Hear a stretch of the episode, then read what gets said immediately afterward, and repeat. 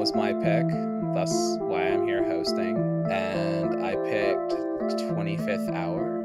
25th Hour is a film about a man who is spending his last 25th hours before he goes into prison for incarceration and the events that lead up to that. That's pretty much it.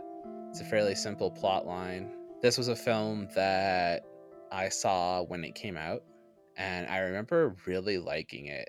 And it's always stuck with me. Even like seen a lot of Spike Lee movies. Spike Lee is one of my favorite directors. This one really has always kind of stuck out for me, but I didn't know why. I always thought it was a different kind of film. So this is kind of my first rewatch after seeing it when it initially came out, and it's interesting how it's not at all the film I remember. Uh, hopefully that's a good thing. I think that when you look at the discussions that we had this month, so we had Do the Right Thing, and then we had um, Bamboozled, and those are both on the criterion. And I completely understand 100% why both of those films got a criterion release. This one, I would be shocked if it did. it's such a weird film. It could end up there. You watched this on Amazon. Yeah, I watched it on Amazon.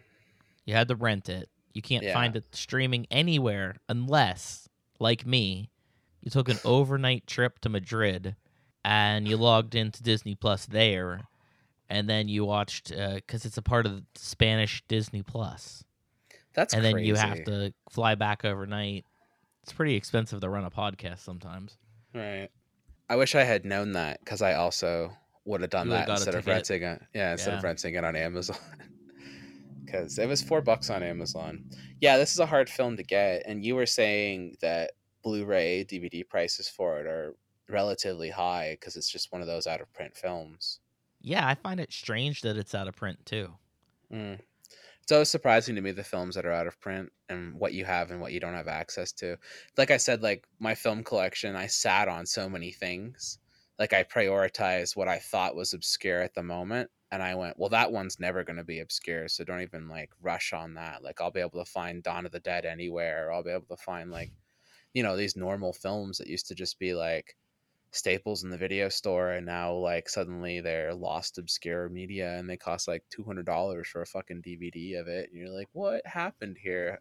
How did i mess up? This was in a $2 bin and now now it's a $100 it's like somehow overnight i'm guaranteeing that your collection as well has probably like tripled in value.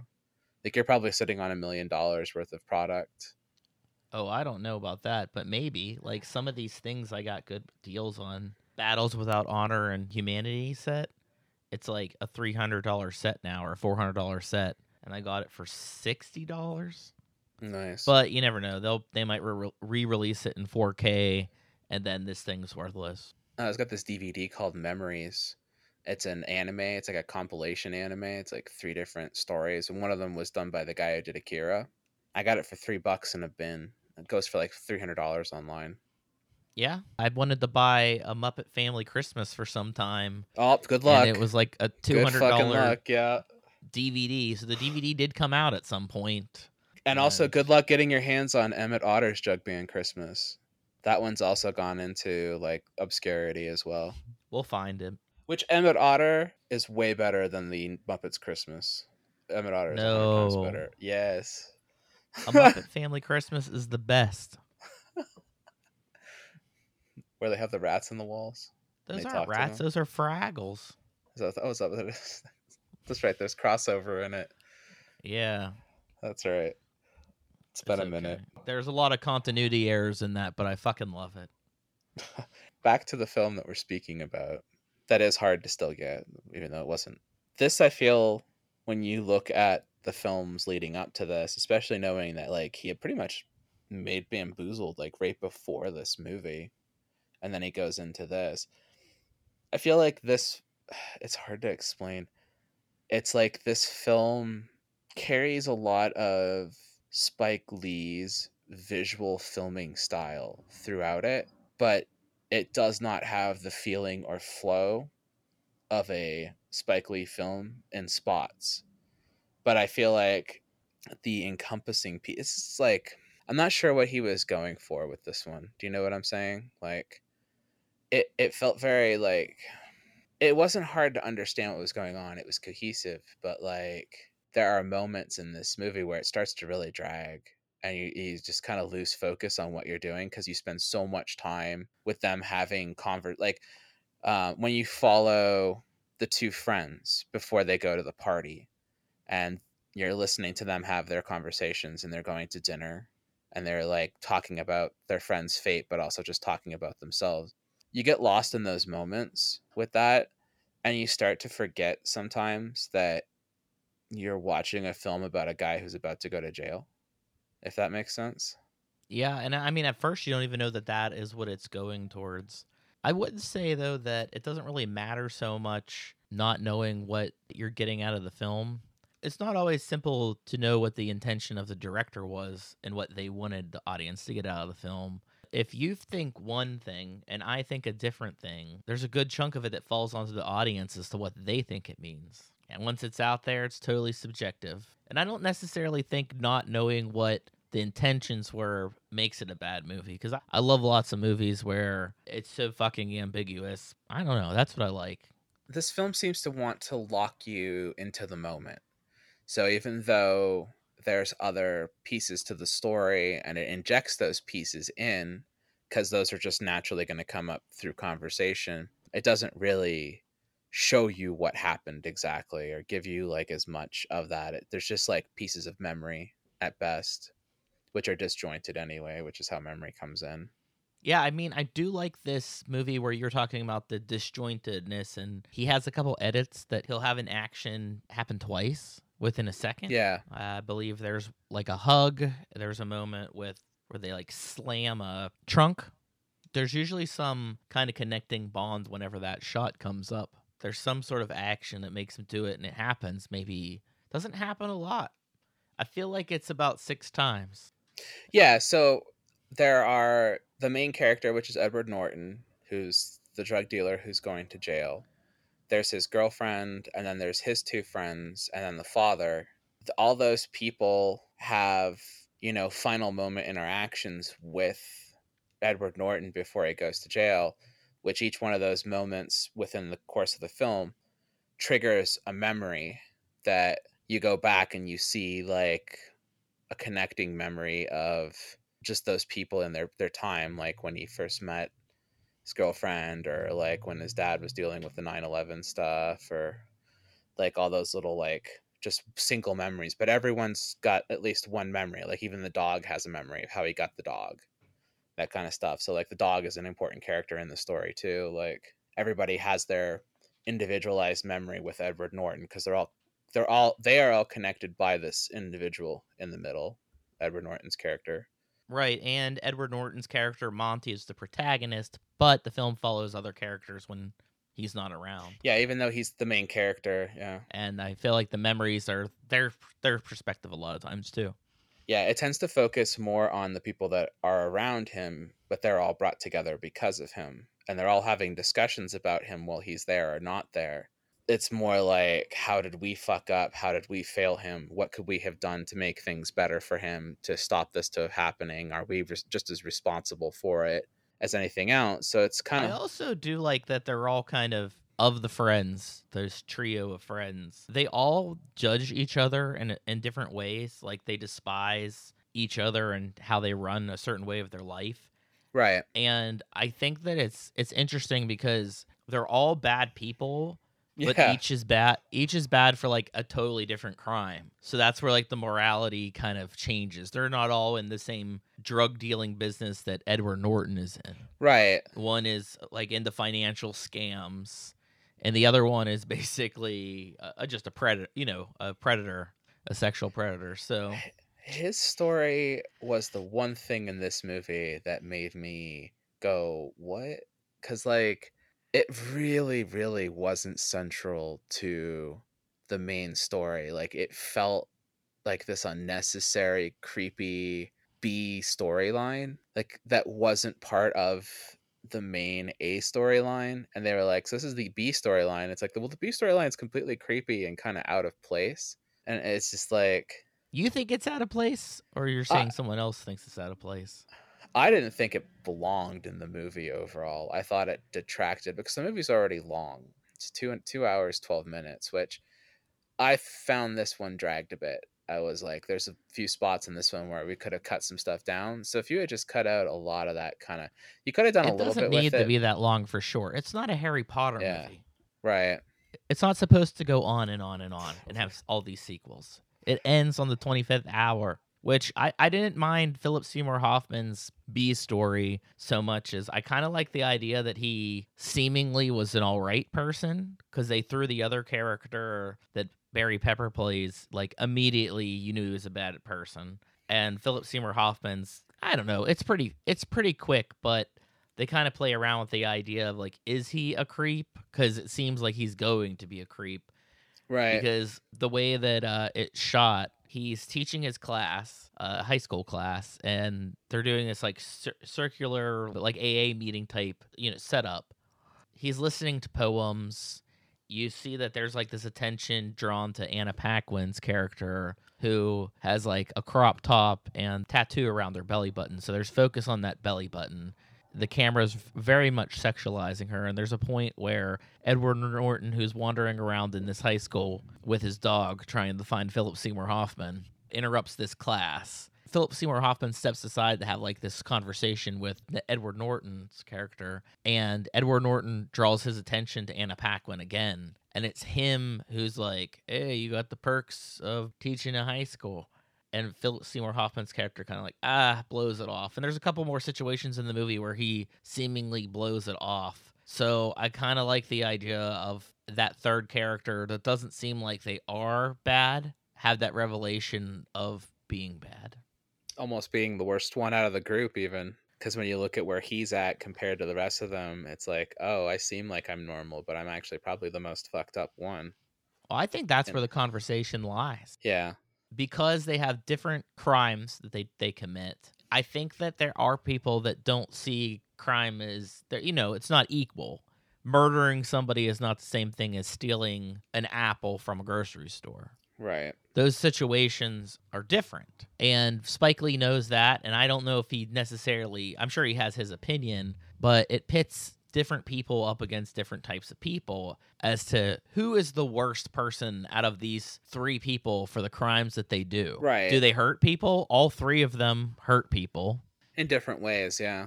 Who's doing the most damage in the grand scheme? Like, There's always a victim. Yeah, like who do you think's the worst person with the damage that they do on the community?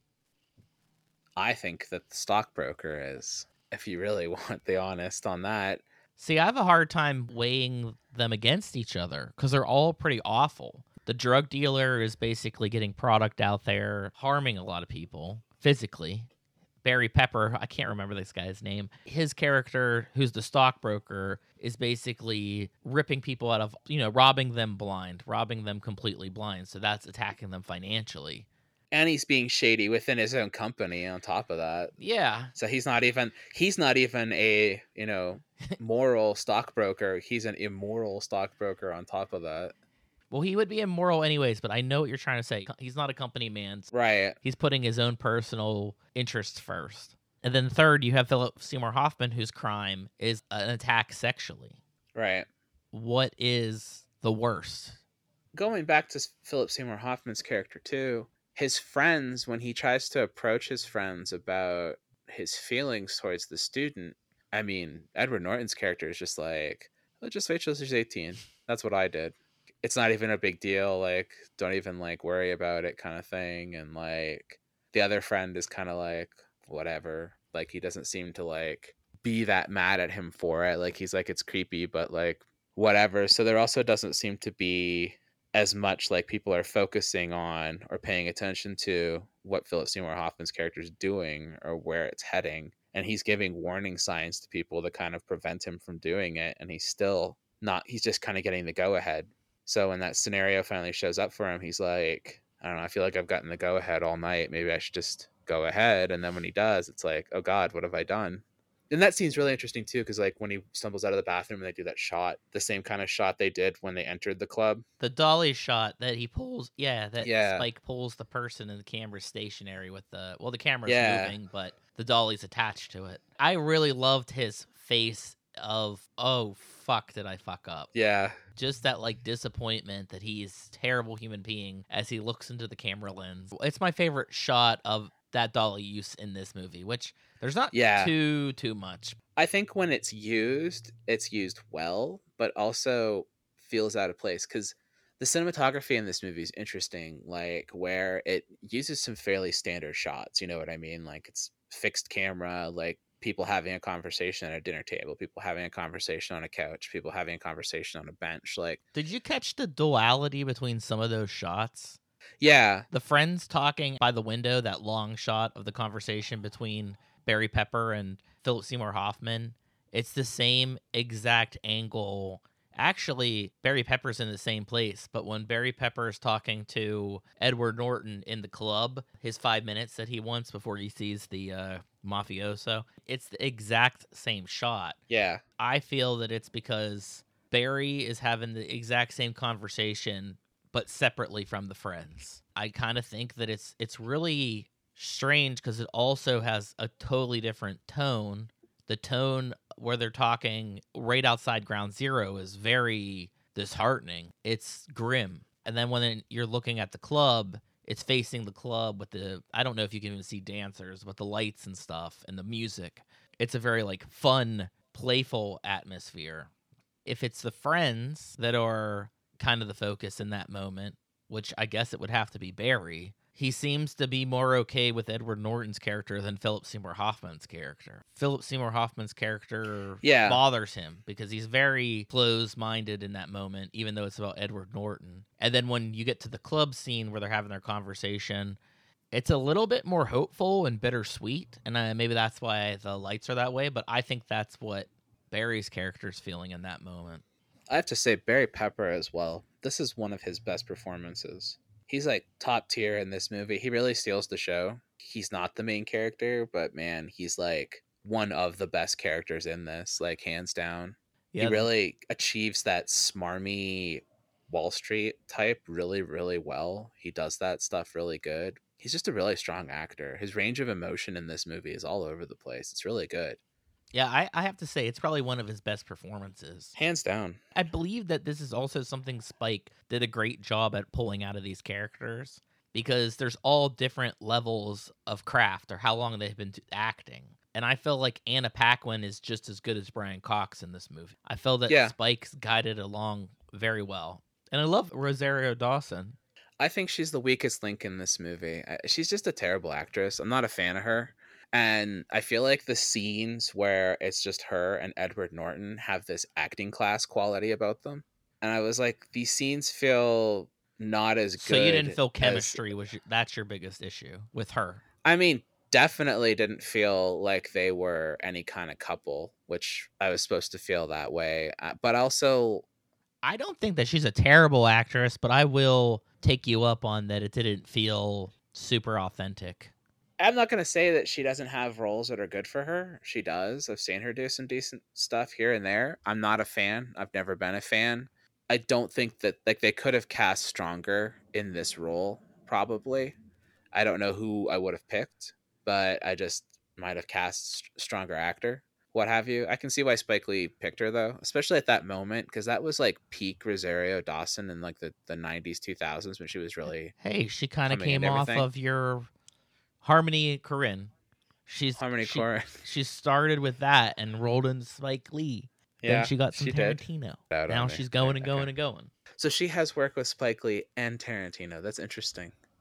Knowing Spike Lee and knowing Spike Lee's discography up to this point, would you think this was a Spike Lee movie going into it if you did not see his name on it? Like no opening credits, would you have thought this was a Spike Lee film? I would have felt just from those dolly shots, some of those behind the head shots too that I've seen, and the the editing. I might be a little suspicious. If you told me that this was a famous director that made this movie, who do I think it is? I might be able to pinpoint Spike Lee from just those small instances. But if I didn't know, I would just assume it was somebody who do it. It wasn't him, and it was somebody that was just kind of stealing those that style. Like, yeah, I think with what you just said, the moment in this film that tells me it's a Spike Lee film, which is something I've talked about before going into Besides this, Besides the credit. the monologue in the bathroom, the fuck you monologue, when he goes in and looks at himself in the mirror, and then the mirror version of him says like, "No, fuck you," and then he's like, "Fuck," and then he goes through like everything that he's mad at, and he like How long do you think gets that super is? racist. The monologue? Um, three minutes. Well, guess what? We're going to play it for you right now, and we'll be back in three minutes. Kid, fuck you too. Fuck me. Fuck you. Fuck you and this whole city and everyone in it. No, no, no, no, no. Fuck the panhandlers grubbing for money and smiling at me behind my back. Fuck the squeegee men dirtying up the clean windshield of my car. Get a fucking job. Fuck the Sikhs and the Pakistanis bombing down the avenues in decrepit cabs, curry steaming out their pores, stinking up my day. Terrorists in fucking training, slow the fuck down! Thinking about getting one of those operations that elongate your penis? Fuck the Chelsea boys with their waxed chests and pumped up biceps. Going uh. down on each other in my parks and on my piers, jiggling their dicks on my Channel 35. Fuck the Korean grocers with their pyramids of overpriced fruit and their tulips and roses wrapped in plastic. Ten years in the country, still no speaky English. Fuck the Russians in Brighton Beach. Mobster thugs sitting in cafes, sipping tea in little glasses, sugar cubes between their teeth wheeling and dealing and scheming. Go back where you fucking came from. Fuck the black-hatted Hasidim strolling up and down 47th Street in their dirty gabardine with their dandruff, selling South African apartheid diamonds. Come on, your wife deserves this.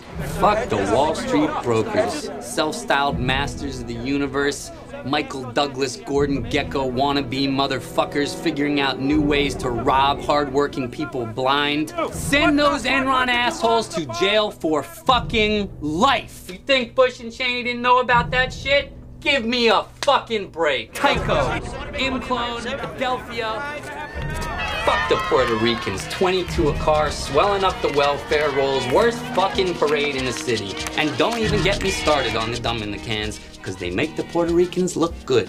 Who's this fucking guy? Get the fuck out! Fuck the Bensonhurst Italians with their pomaded hair, their nylon warm-up suits, their St. Anthony medallions, swinging their Jason Giambi Louisville Slugger baseball bat trying to audition for the Sopranos. Teeth fucking crack your fucking head off! Bensonhurst! Bensonhurst! Fuck the Upper East Side wives with their Hermes scarves and their $50 Balducci artichoke. Overfed faces getting pulled and lifted and stretched all taut and shiny. You're not fooling anybody, sweetheart. Taxi! Fuck the Uptown Brothers. They never pass the ball, they don't want to play defense, they take five steps on every layup to the hoop, and then they want to turn around and blame everything on the white man. We not giving up! Slavery ended 137 years ago. Move the fuck on. Fuck the corrupt cops with their anus violating plungers and their 41 shots standing behind a blue wall of silence. You betray our trust. Fuck the priests who put their hands down some innocent child's pants.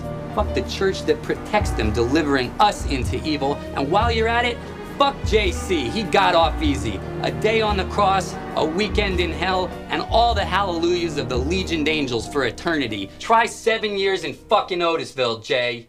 Fuck Osama bin Laden, Al Qaeda, and backward ass cave dwelling fundamentalist assholes everywhere. On the names of innocent thousands murdered, I pray you spend the rest of eternity with your 72 whores roasting in a jet fuel fire in hell. You towel headed camel jockeys can kiss my royal Irish ass. I notice how many of what I once thought were evidences of repression, Fuck Jacob Elinsky. sexual or otherwise, whining malcontent. Fuck Francis Xavier Slattery, my best friend, judging me while he stares at my girlfriend's ass.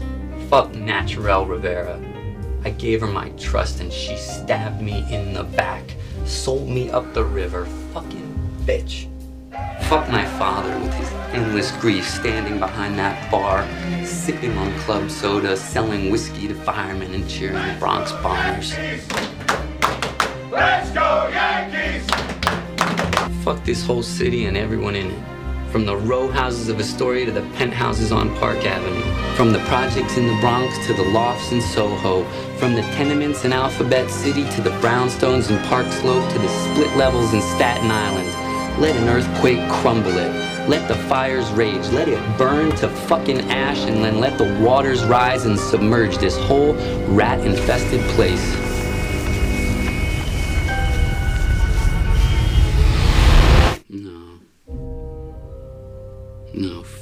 You, Montgomery Brogan. You had it all and you threw it away, you dumb fuck! And there you have it. That is the monologue that Lexi was talking about. The power of podcasting. We can just bring things to you. I think it's a good monologue. I think it, it comes from an interesting place. I think Edward Norton executed it well. But um, it's kind of like a Spike Lee, s- you know, stationary camera while you talk into it, like do the right thing kind of shots, those sorts of things. But like amped up to 11, like with the addition of like the riot footage and like the the footage of like 9-11 stuff happening and like the firefighters working and all that kind of stuff intermingled with like the shots of him saying fuck you on top of that it was like one of his more powerful spike lee single shot monologues just like taken to like the next possible level that you could take it to. It's like it's like if you know Radio Raheem's was the starting point this is the end point. This is his like where his monologues end up going to so to speak like the most like editing he can do and the most like bringing it all together in this like way. I, I think it's really good. I think it's one of his best ones and it's got a lot of power behind it when you watch it and he's saying fuck you to the faces in the community and the faces in the community are just like standing there smiling Everyone's smiling in a weird way. as he's juxta and then it ends it ends with him looking out the window and seeing those exact same faces from the montage smiling at him and laughing at him as he drives away so it's like all your fuck yous to the rest of society at the end of the day That's an interesting kind of turned around and said fuck you That's an interesting perspective. You think when he's looking out the window and he's seeing them, they're laughing at him? That's how you perceive it. i feel like There's nothing wrong like, with well there's nothing wrong with it. I just yeah I just think it's interesting though cuz i i don't know if I felt that way. I I knew what it was from. I knew that it was from that montage. It, it was yeah lined up to match like what he would be seeing if he was driving by in the car. But like I never took it as they were I, I, yeah, it's weird. I took it in a different way where it was like like they won and he didn't take he didn't take it personally like as if he was being humiliated by them. But that's fair it, it did feel more to like talk about in this movie than I thought. Yeah like this movie this movie comes in waves as well. Like it starts out one particular way and you're like all right this is going to be interesting. Really good cinematography in that opening shot too. And then it shifts very quickly to this like a lot of like two people sitting around having a conversation kind of thing which is necessary for all of those scenes to accumulate to the the club scene the thing is, is though it takes a long time to get to the club, and really like all of the first hour of the film is exposition in a lot of ways to build up to the the final club scene which is where like all those final conversations and everything kind of comes to a head and comes together. It's all necessary like story building to get to that exact moment. But like i'll tell you like when you get that scene of the back of edward norton's head and you come into the club and it pulls back and it shows the whole club. It also has this quality about it like and this is really where our story begins. In a lot of ways. And so like once you get to that part when you get into the club the movie just like hits you with a ton of bricks over and over and it just like comes in this like constant waves.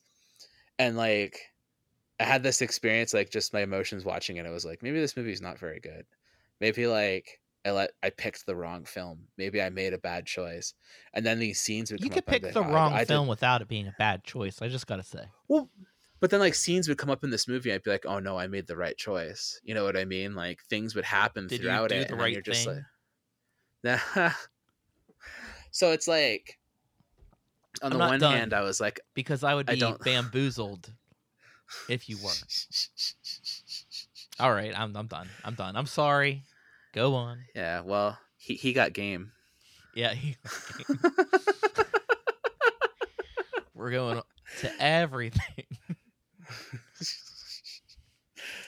Yeah, the, the sweet blood of Jesus. Anyway, Don't bring Jesus into this. right. Um, so Uh, there was So, something yeah, important like- that Lexi was saying, and I fucked it up. no, you're good. Um, it's it's like when the movie finally ends, I was like, damn, like that was a powerful film, and I was like, I guess that's why I like this movie. Like, it's not really like got a very good first act, but when you come into its like second and third acts, like it really comes together hard. It's really good. Yeah, at the And- build up, it's what it's what makes the ending more emotional. It wouldn't be emotional if you didn't have that. But I also get where you said that you felt that the movie starts at the club scene, and I get what you're Yeah. saying. Obviously, the movie doesn't start then, but the story that we typically would see would start then. We would have that prison story, which I guess we kind of do with American History X, mind you right.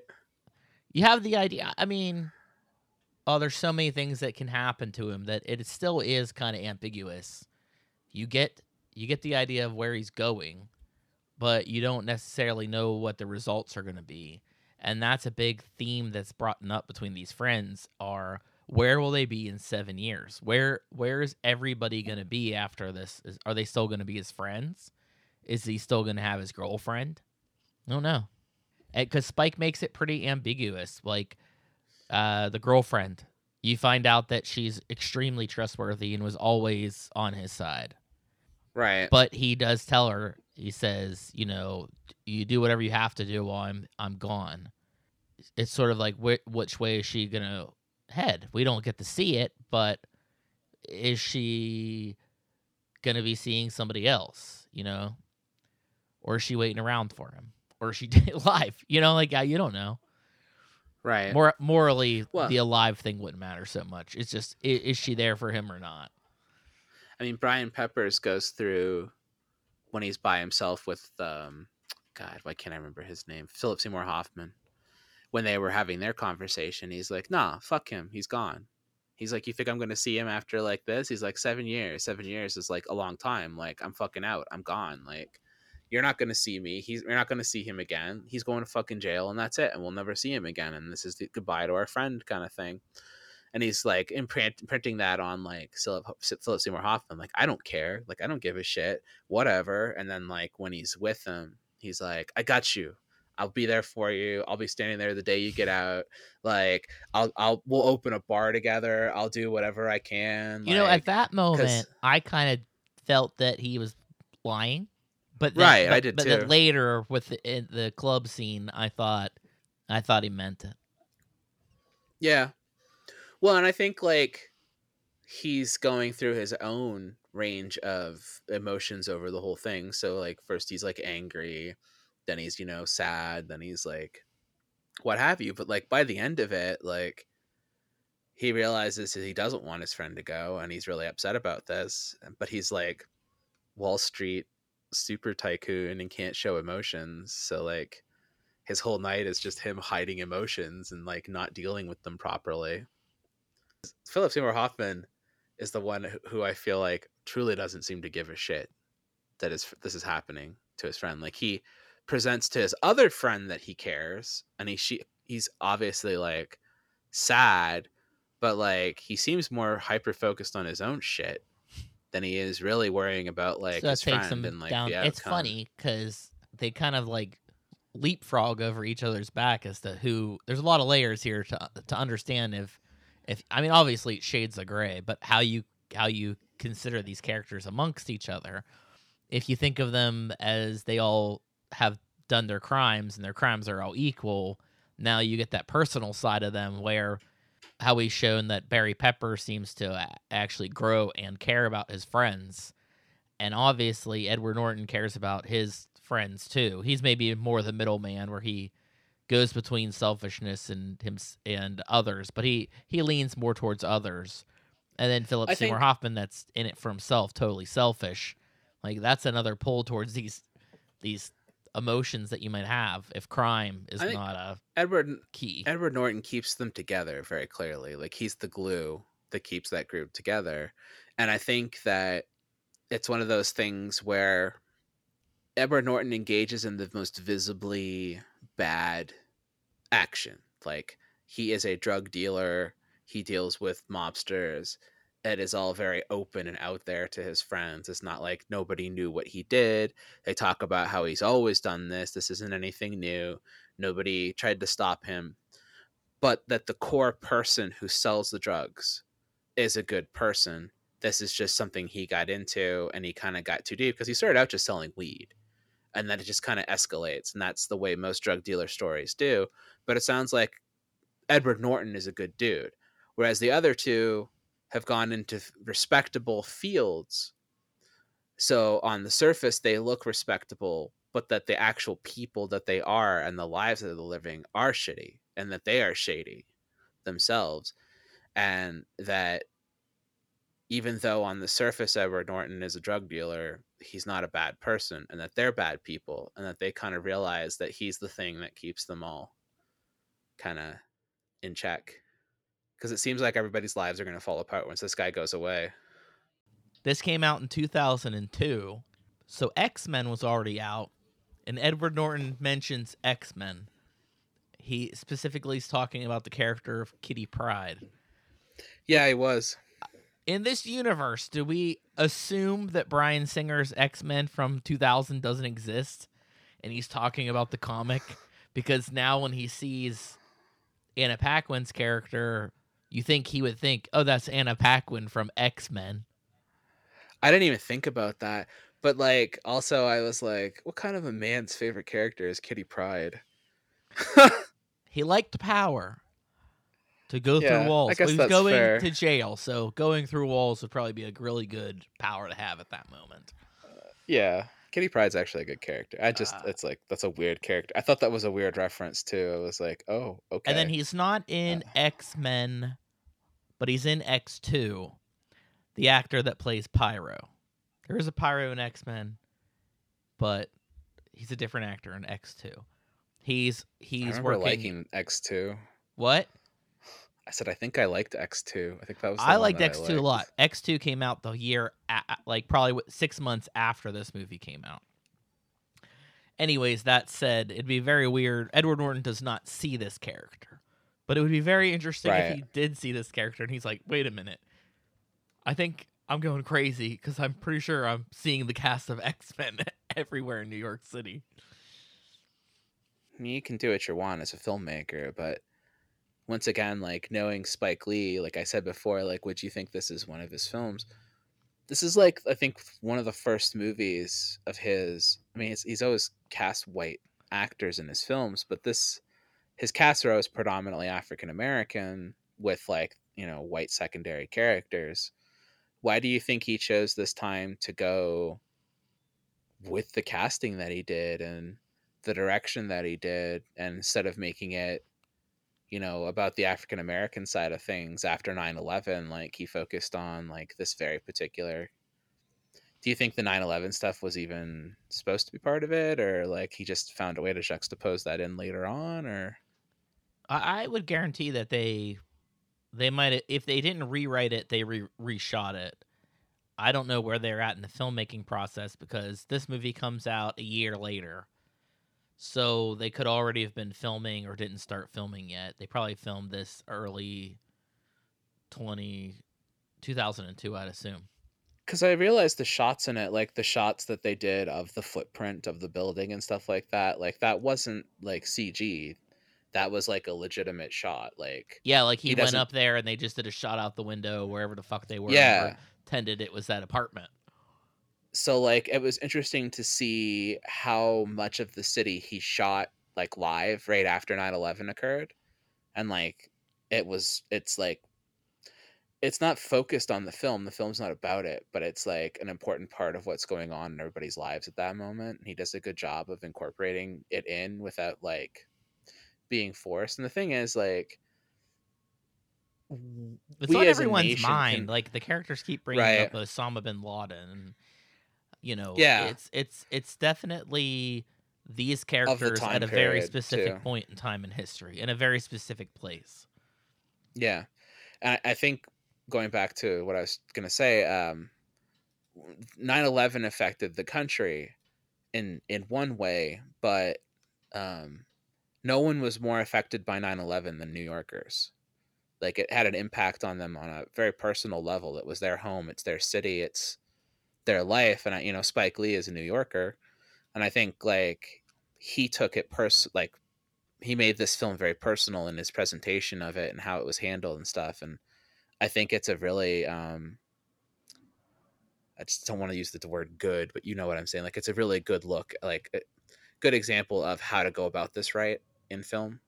There's a way to be like too over the top too patriotic too what have you and i think that he injected those feelings of how new york was feeling after that into this film really nicely without like Yeah, brought that tone of the slapping you in the face with it yeah. Because it brings it across the whole city. It's like this man's going to jail but like we're all feeling a sense of oppression right now with after what's happened in our city we're all feeling a sense of like fear and darker tones and stuff so I mean, it makes me think of.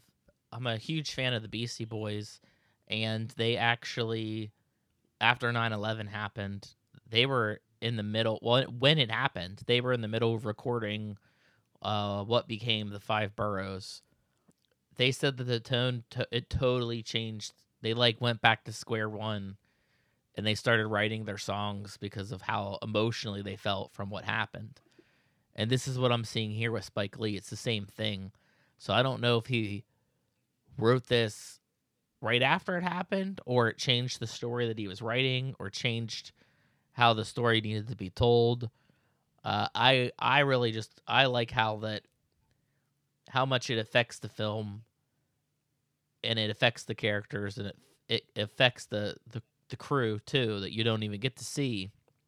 And I kind of like that it's you you're getting that emotion with you know right after the towers fell and people are just trying to get back to normal and those beautiful shots that he has of just ground zero being cleaned up and they bring Yeah. in air pollution and all that kind of shit so like if you want to look back on film like in history like this i think this film is an excellent like time capsule of 2002 like what was going on in our country with people and like visually he captures that tone so well. I also like that this one he very clearly went back to film to shoot on this one whereas like with bamboozled he was using like that first generation digital.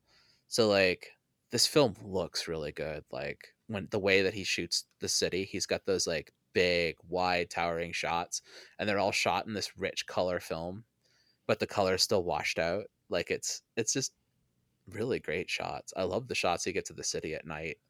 They look like something like right out of like a 1980s kind of film but they're you know modern shots. Like it's good yeah he tries to incorporate the shape of the buildings into it too. Like there's a Yeah. distinct background for almost every situation. And like i do, do notice a lot of low angles and i feel like yeah i'm sure it's to make the characters feel larger than life but also it's to show off the architecture of that building somewhat.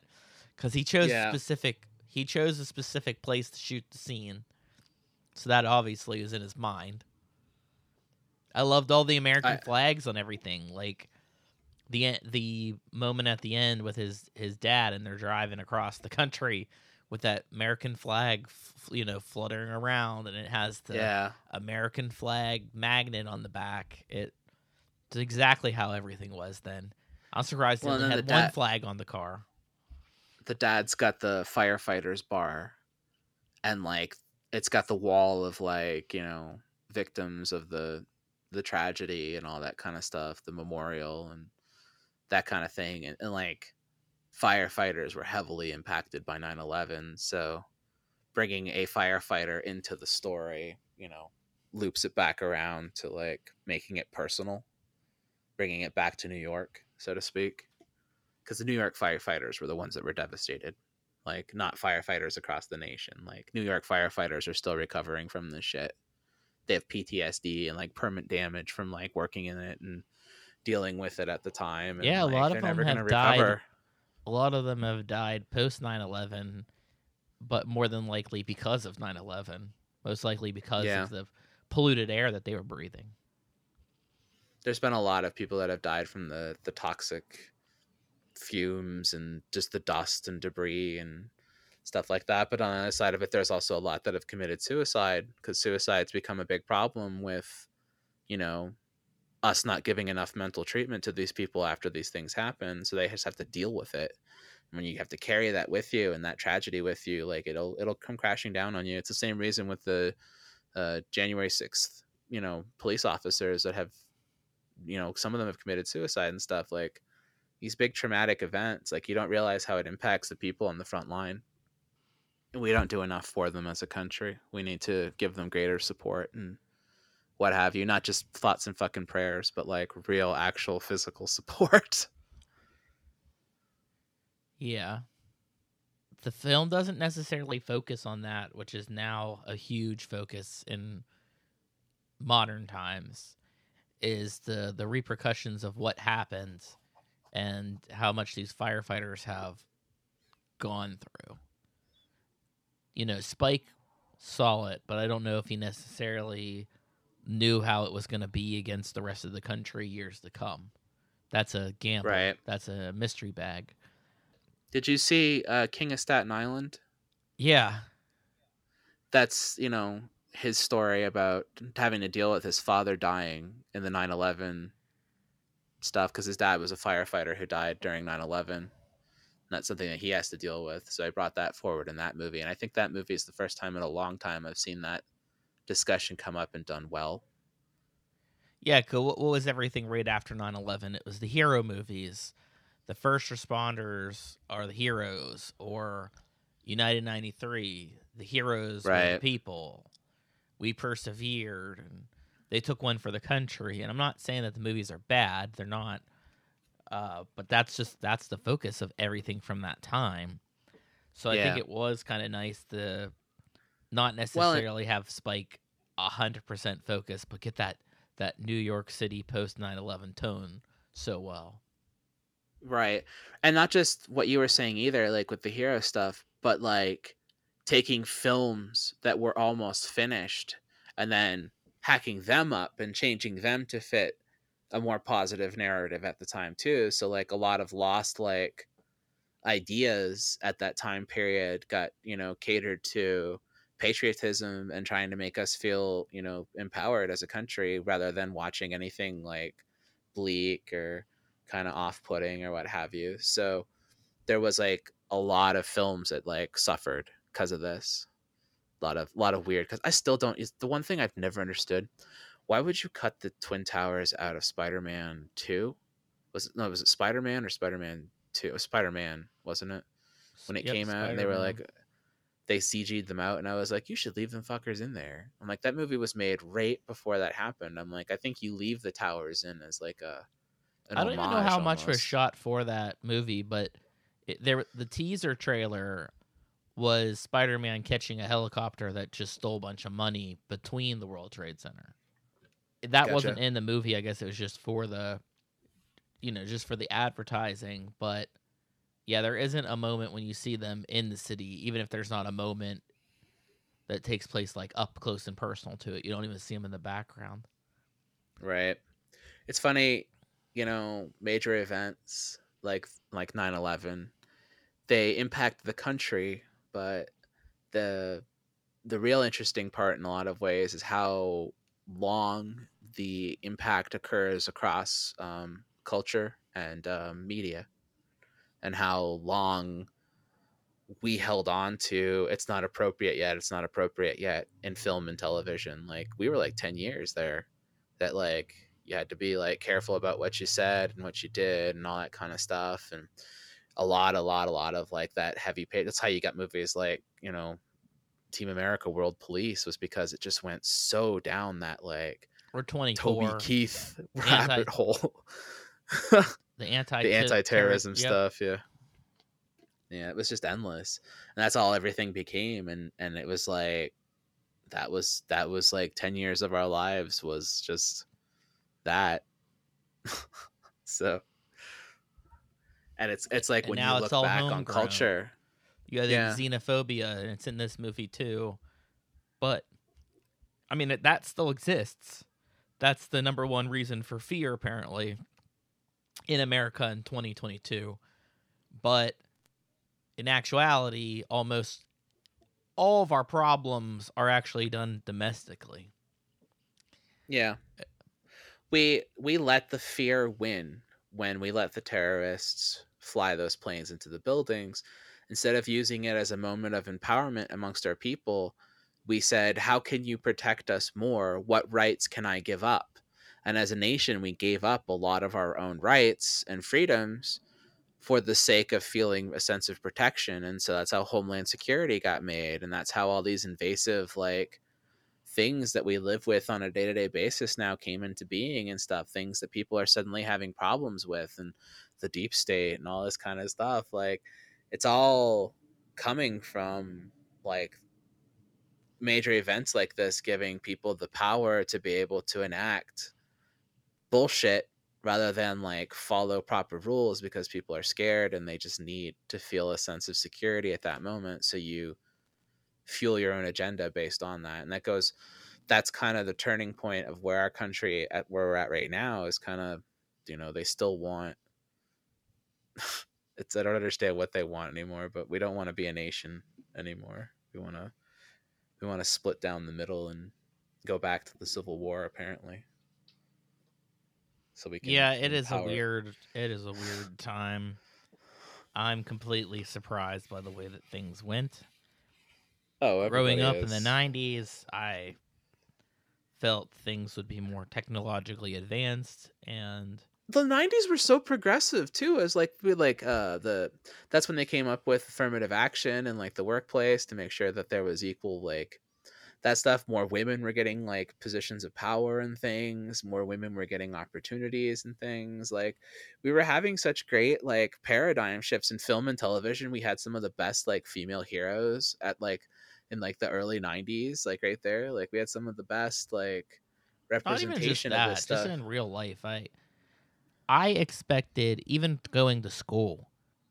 I'm the whole time I'm being raised, I'm being told to like you're to make it through high school. You want to make it through high school. Also, you're to want to go to college. And it's weird how dumb some people end up being when you're like you went to the same school that I did. We learned the same exact stuff. How come you're buying into conspiracy theories and a bunch of crazy ass shit? right Well, that's like they, my best friend. it's the outside turned them stupid, but it doesn't make any sense Yeah. to me. Well, it's like uh, I think I think the thing that blows my mind with all of this discussion is have you ever actually watched the government do anything? Cuz let me tell you, the very idea that you think that our government is capable of withholding some of these greatest secrets ever, that they have like the ability to create all these like, oh, this person's running the show and that's running the show. I'm like, "No, man. Honestly, the simplest answer is the right answer most of the time. And the simplest answer is sometimes the scariest. Like, what's the answer? They don't give a fuck. That's why they did it. It's like, oh, it's because of this. No, it's because they don't care. Right, or what because they have their own agenda. Find out when you find something Right. out, then their tune changes. Like when I was a kid, when I was young, I was like not a conspiracy theory person, but you know, I believed in UFOs and I believed in like stuff. And it was like I had to start asking proper questions. I was like, you can't just like pour your faith into something with so little, you know, evidence All behind right, it. Mulder. And like this but this whole idea that like see he's he was my favorite when I was a kid, and I look back at him now when I watch that show, and I'm like, you're an asshole. I'm like, you, you're always jumping to conclusions and, and like assuming the worst, and it happens to be. You just get lucky because you're on X Files, but like you know, those he's people exist assuming, in reality. he's also pr- proving proving himself right all the time. Yeah.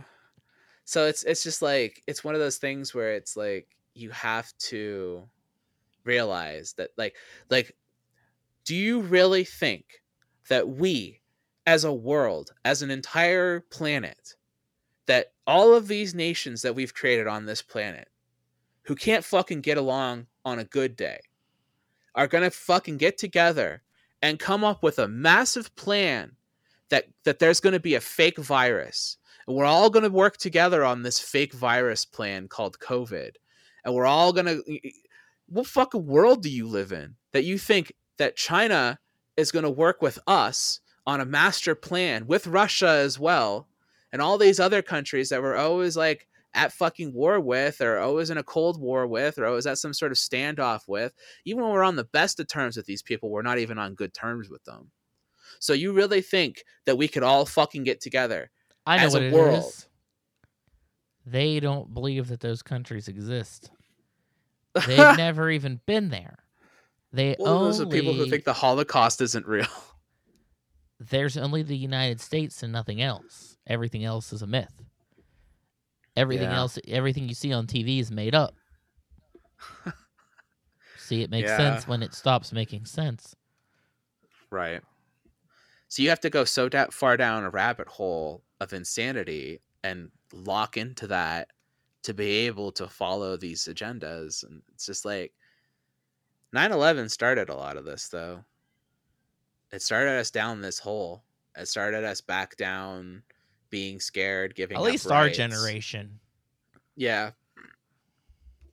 I think that Gen Z I have and it's weird to have it, but I have a lot of faith in Gen Z like as a as a generation cuz like I spend a lot of time with them and they're not as stupid as they seem and they seem to have a really good like grasp on how shitty the world is and what to expect going out into it and I feel like that before they even got started on the path that the rest of us did that they're like "Ah, i ain't fucking doing that. I'm not gonna walk out of school and like put up with that shit and all that kind of stuff. So like maybe their generation can come in and put a stop to things because our generation was taught to work ourselves to death and that's Yeah. what we do and so and we don't have the ability anymore at age like 40 and Also, we were told that hard it. work would get us places, and we learned That quickly too. that's not necessarily true. and you need a college degree in order to do it. So all we have is like thousands and thousands of dollars of debt from going to school and nothing to show for it and no overarching careers or whatever. Like you own your own home, right? Like you don't rent. Yeah. Um, You, I, I do feel though that the thing that bothers me the most is not the idea of not being able to get a to get a job afterwards. It's the the boomer generation changing their stance from go to college so you can make something of yourself as opposed to now where they said you should have just went into trade school. That's not what you said. That wasn't the message before.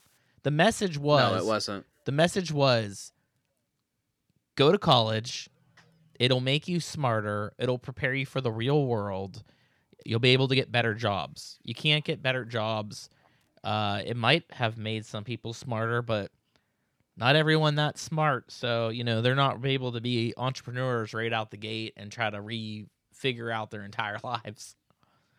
Well, how many people went to school for arts degrees and then got out in the real world and realized that they're fucking worthless? Like, I I have an art I have so many arts degrees, they're fucking worthless. Like my degrees are not what get me work. My work experience is what gets me work. My 20 years of working in retail and my all this other shit like my background in driving, like it's got nothing to do with anything that I went to school with, but I still have the debt from school. So I have a twenty thousand dollar debt looming over my head at all times because, you know, I went back to school a second time and got an even more worthless degree. Like, i do think It wasn't- education is important i just feel that these colleges take advantage of it they you take should advantage always educate yourself. You should well, want to no, educate you gotta yourself. you gotta take that back a little bit because that's where you run into these conspiracy theorists too. They do their own research. you know what I mean? Like they think that they're doing the research.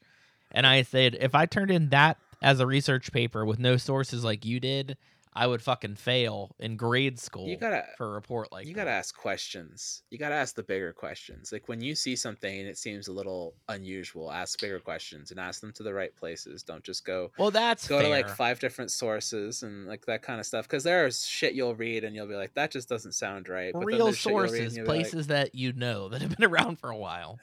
yeah, yeah. Like don't don't you know get your information. I found this on Breitbart and- conspiracy.com. And this carpenter Yeah. down in Florida, he verified it with zero journalism skills. We That's kinda- what's happening. kind of got you did it. see. This is this is what's happened. This is what happens when you talk about Spike Lee. Every one of these episodes has recessed into this in some way or another, because you can't have a discussion about Spike Lee without having social and political discussions. Because Here's a political discussion for you. with it. I actually saw it last night, which made me laugh. Uh, I don't know why it popped up because I don't think I said on Twitter or anything that I was watching 25th Hour. But I had gotten up to go to the bathroom, so movies paused, and I got on Twitter and like uh, Scott Derrickson, who directed the Black Phone, had just retweeted a question about what's it said. The tweet was, "Hey Caucasians, what's your favorite Spike Lee movie that's not 25th Hour or Inside Man?" And uh, it was weird that that got brought up like that. His answer is probably the same as my answer, which is do the right thing.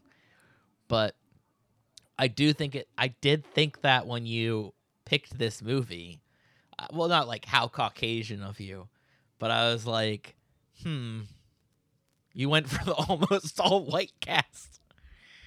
I did it on good people in it purpose. though. I don't remember. Um, I fucking don't remember the actor's name. I- but the guy that plays Clay on- Davis from The Wire, and I believe in this movie, the way that he's like, he's the he's the agent that's always he's talking too much. You know, still talking when he's got all that dick in his mouth. He has that line where he's like, "She." He oh my god, that was the best. Yeah, he does it like constantly. he he does it constantly. It, actually, it's another one where Spike Lee has him say it again. He he edits it like after the scene is over, and then he d- says it one more time, and the character brings that catchphrase into The Wire. I think it's that way. I don't Yeah, think yeah. I don't think that it happened the reverse way. Um, Well, The Wire came out, wasn't it 05? The Wire came out. uh, I think The Wire ended then. It came out in 2001, so The Wire is out. Oh shit! The Wire's out. Um, I don't remember if he's in season one. Great show. You know, you got and they were talking the about things too. Like, remember whenever he's in the monologue and he's talking, he brings up Sopranos. So, Yeah. I mean, that was '99, so we're getting that into the conversation of of. of There's a there's Go a ahead, lot I of was just this crossover. post 9/11 uh, tone that's gone throughout the entire city.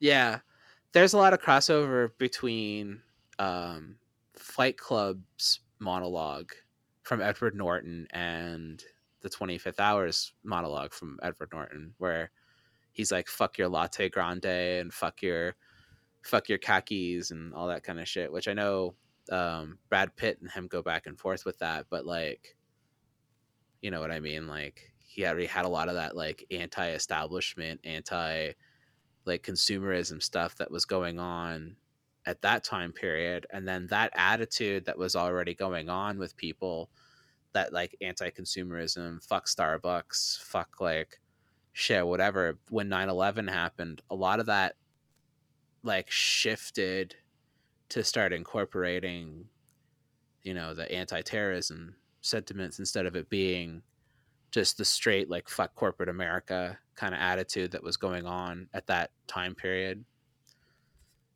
What is your favorite Spike Lee movie? that's a good question.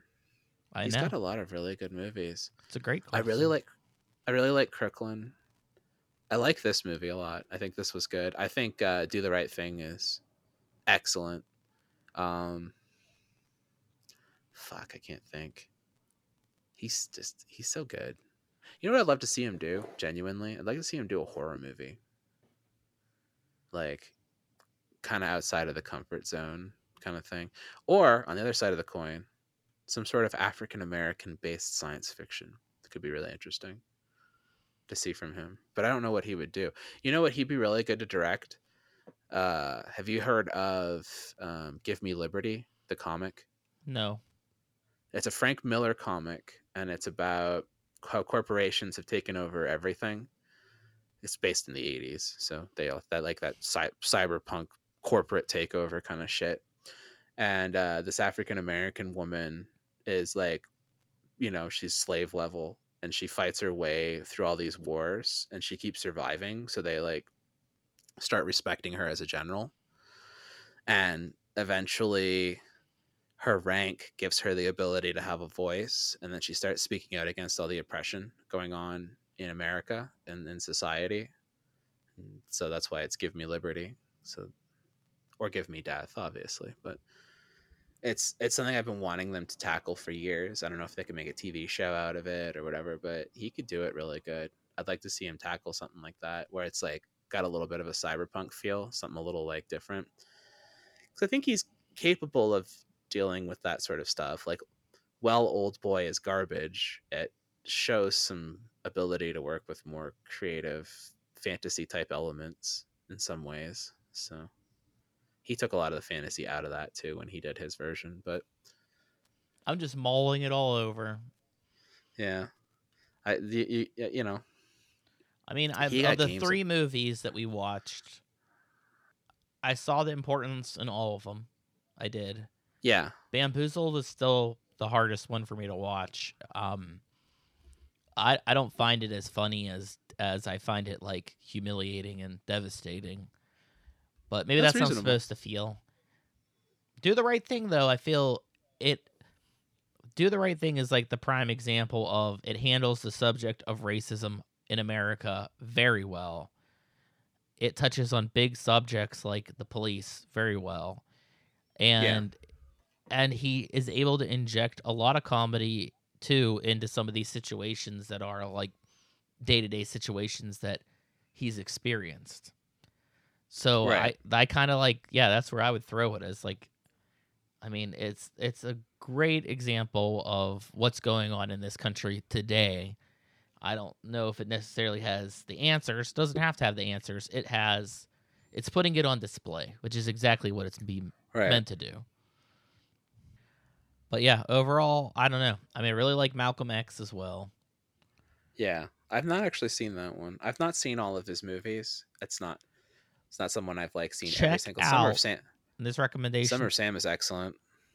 I mean that was top Black tier. Klansman. Watch Black Klansman. Yeah, I need to watch that one. I really need to watch that one. That one's been on my list for a while. It's I very watched good. his war movie. It's very good, and it also has one of those like how we've had in every single movie. There's some sort of connection to something that's actually happening and and going on. And in Black Klansman, it literally for me has the most impactful real world tie-in. It literally made me cry watching it. I need to watch that one.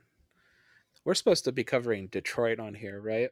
Because I haven't seen that one either, and I really want to see that one. eventually, possibly two directors from now, we're going to be doing Kathryn Bigelow. And I haven't seen Detroit either, but that is Chuck's pick. And I'm interested to see how it's still I know that me- it's it's it's playing around with some of the same themes that we've been talking about on Yeah. these Spike Lee episodes. So I'm interested to see what her her take on it is.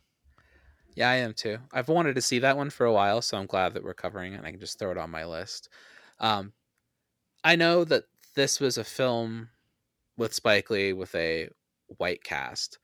Um, I asked the question, "Why do you think he made that choice?" Um, I didn't pick it. I didn't pick it because of that. I picked it because when you look at the discography of Spike Lee, this does stand out amongst the other ones as a film. I wanted to ask questions. You know what I'm saying? Like where I didn't pick I this got you. because I was like like, oh, I'm I'm I'm a white person and I need my white agenda. I'm like none of that's going on. I'm like it's just when you look at the films that he makes, this one does stand out amongst his films, and it stood out amongst the films that we covered this month. Every film, whether like the first two films that we covered had the same general kind of like theming, where it was like African American culture, you know, um, police brutality, social commentary, that kind of stuff. Like there's a lot of crossover between Bamboozled and I mean Bamboozled is discussing it in a modern media setting. You know, Do the Right Thing is discussing it from that period that he was dealing with it in 1989. Um, there's a lot of growth and progression with him as a filmmaker and those discussions. But this one, compared to the rest of his discography, does stand out amongst his typical types of films.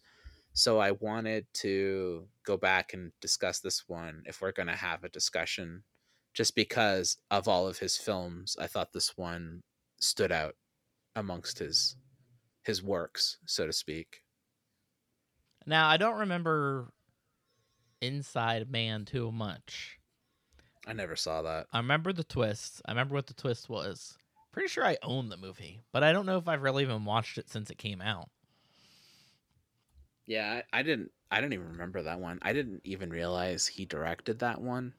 Like that was one of those. Well, that's the one he took his joint off of. Yeah, well, it was a big Hollywood film. So when it came out, I didn't really care. Not because I wasn't willing to watch that kind of stuff, but there are a lot of those like big kind of set in reality, kind of copish type things. And I'm just like, eh. I don't like cop stuff very much. I don't watch cop stuff too much. I watch the odd thing here and there. I don't like westerns very much either. So Oh, Lexi, I don't mean here. to. I don't mean to not like the westerns. Like I talked about but this with Jacob. Like I want to. Every time I see western stuff, I'm like, oh, that's exciting, and then I like watch it, and I was like, oh, it was awful. I didn't like it. So I just, I think I like it, but I don't.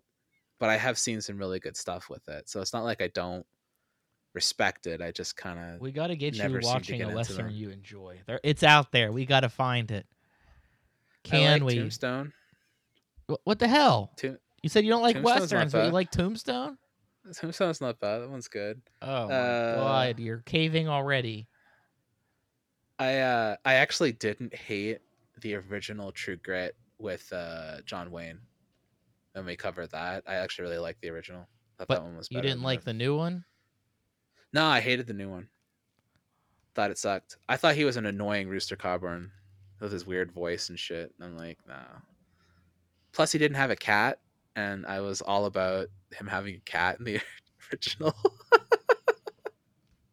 Jacob's tried this already. You're gonna have a hard game with this. Uh, Making you find a western you're like? We got two of them. Yeah, yeah. Eh, I guess that's. I'm fair. not even. Tr- I barely said anything, and you've uh, revealed two. I like Sci Western. Sci Western's awesome. I think that counts though. Cy so, like, what's your favorite Yeah. sci western? Is it Back to the Future Part Three? No, Oblivion. Oh, okay. You're like, I don't even know what that is. I have Oblivion with Tom Tom Cruise. No, not that one. That's not a Sci Western. I didn't. I couldn't The- immediately think of anything that was western in it, but I was like, well, maybe. Yeah. No, it's from the uh like it's from Full Moon Entertainment. That should help you right there. If you're familiar with Full Moon, they all did Puppet Master and all that kind of shit.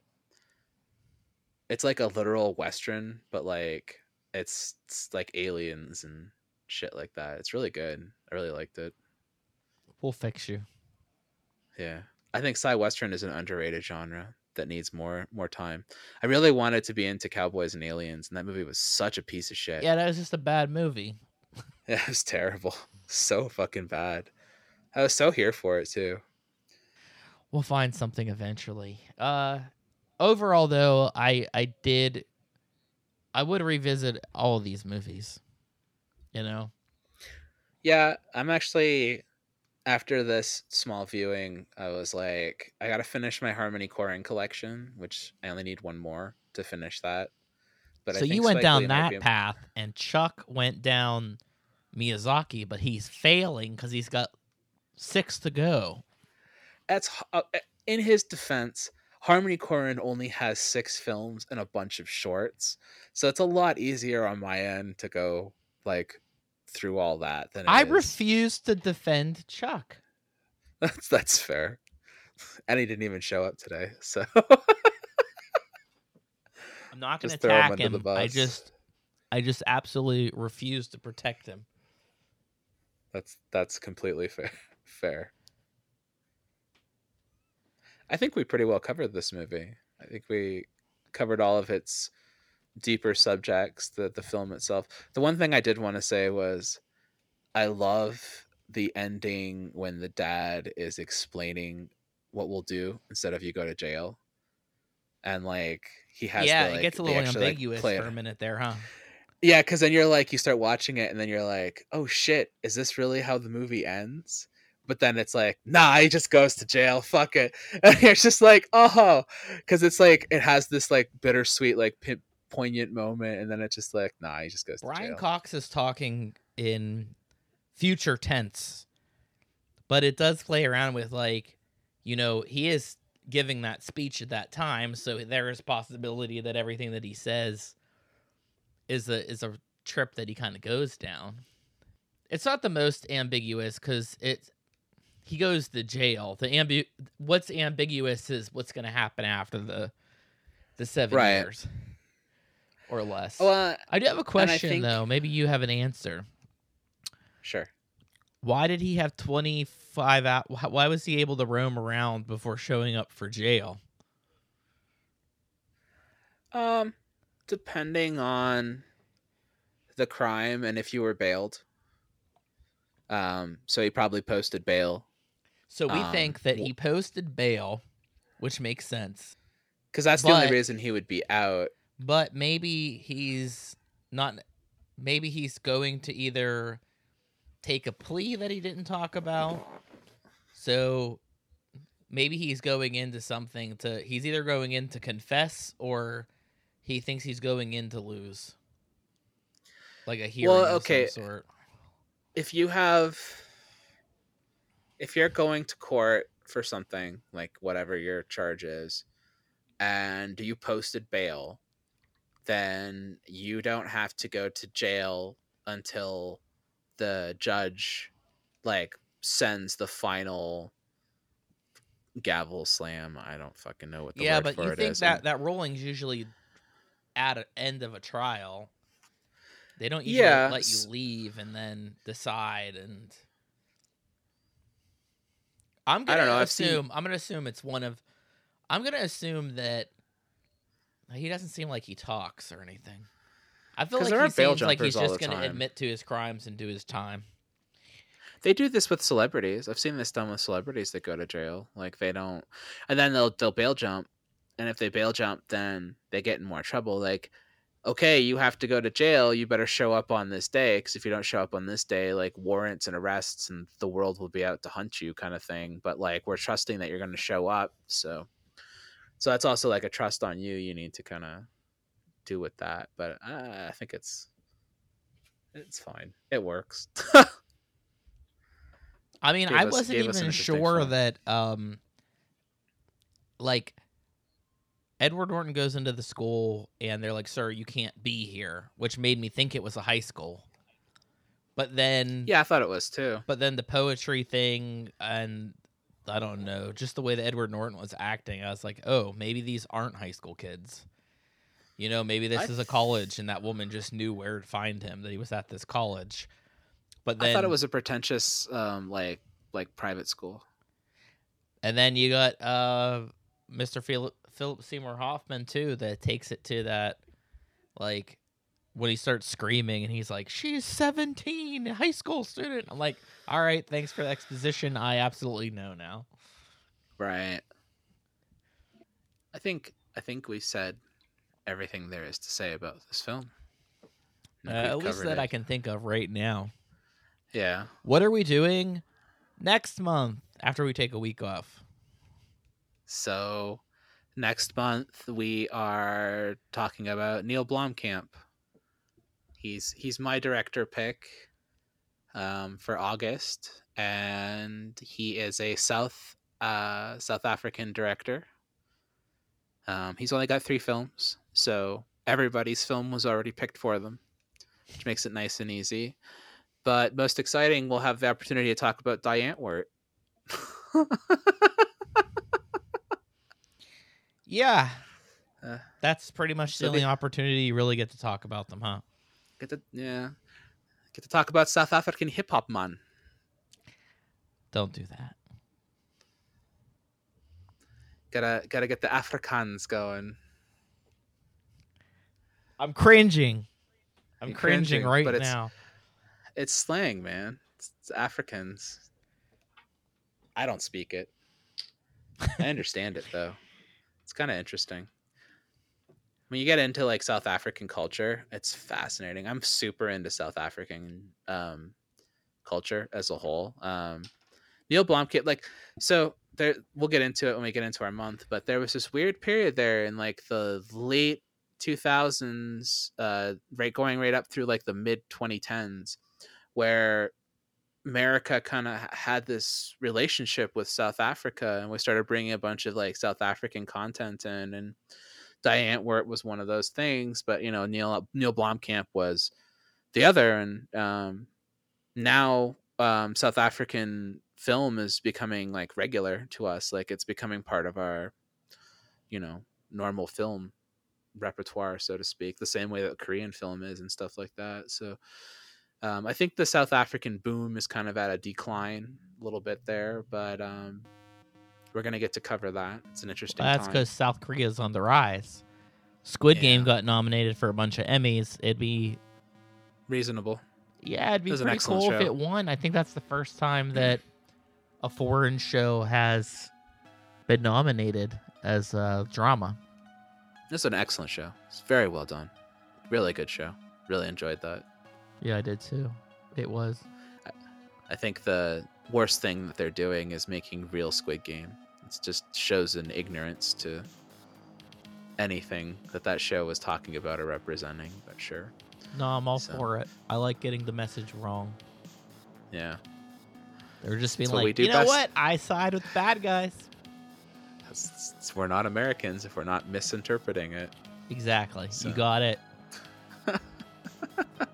It's a good episode. Check it out. You can you can pay for it. You can rent it. Uh, you can stream it on Spanish Disney Plus. Uh, and it's Yes. probably on fedupmovies.com, but I'm not quite sure. I didn't look it up. I didn't have to. I just had to travel to Madrid. So, I think something that I'm I'm learning, not to cut you off there, but something Oh, I'm learning real quick. off. yeah, uh, I really like films from the early 2000s, like 99 to like 2004. Such a good time for film. Like you didn't think it was, but like it really was. There was a lot of really good movies that came out of that. you got all the period. Lord of the Rings Oh God, no. Well, that's it. Good that night. happened during that time. you got them all. Yeah, every one of them. No, like we covered Vanilla Sky that came out in that time period and that kind of stuff. Like it's just a really good time for film. Really Requiem for a out. Dream. We were talking about that. Requiem, yeah, that's a good good one. And then Pi came out before that, so that's like you know. I didn't make your cutoff though. You said 99.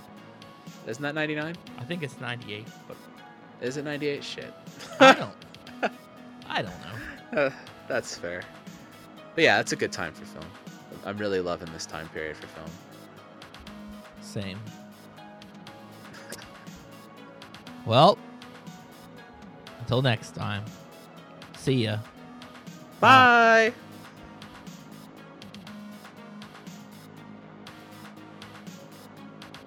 We are Cinema Demore. Follow us on Facebook and Twitter to stay up to date with news and information on upcoming episodes. Find us on Apple Podcasts, Google Podcasts, Podbean, Spotify, Amazon Music, Audible, Pandora, Alexa, or iHeartRadio. It would be greatly appreciated if you subscribe to our podcast on your platform of choice. We also appreciate feedback, so rate us, review us, and let us know what you think. And above all else, thank you for listening.